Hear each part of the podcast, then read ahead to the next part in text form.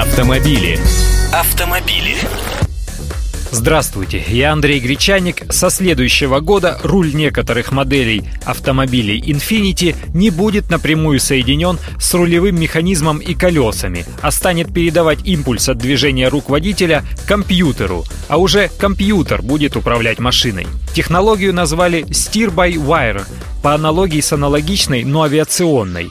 И японский автоконцерн первым решился довести ее до серийных моделей. Зачем она нужна? Во-первых, инженерам не нужно плясать от руля. Строго говоря, баранку вообще можно будет убрать куда угодно, ведь нет прямой связи рулевой колонки с тягами. Или в будущем превратить руль в джойстик.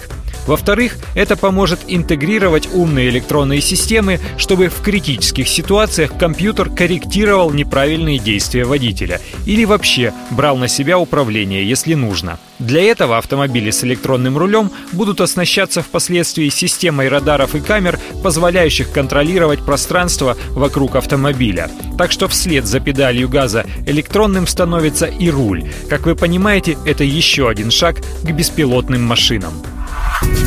Автомобили. Автомобили.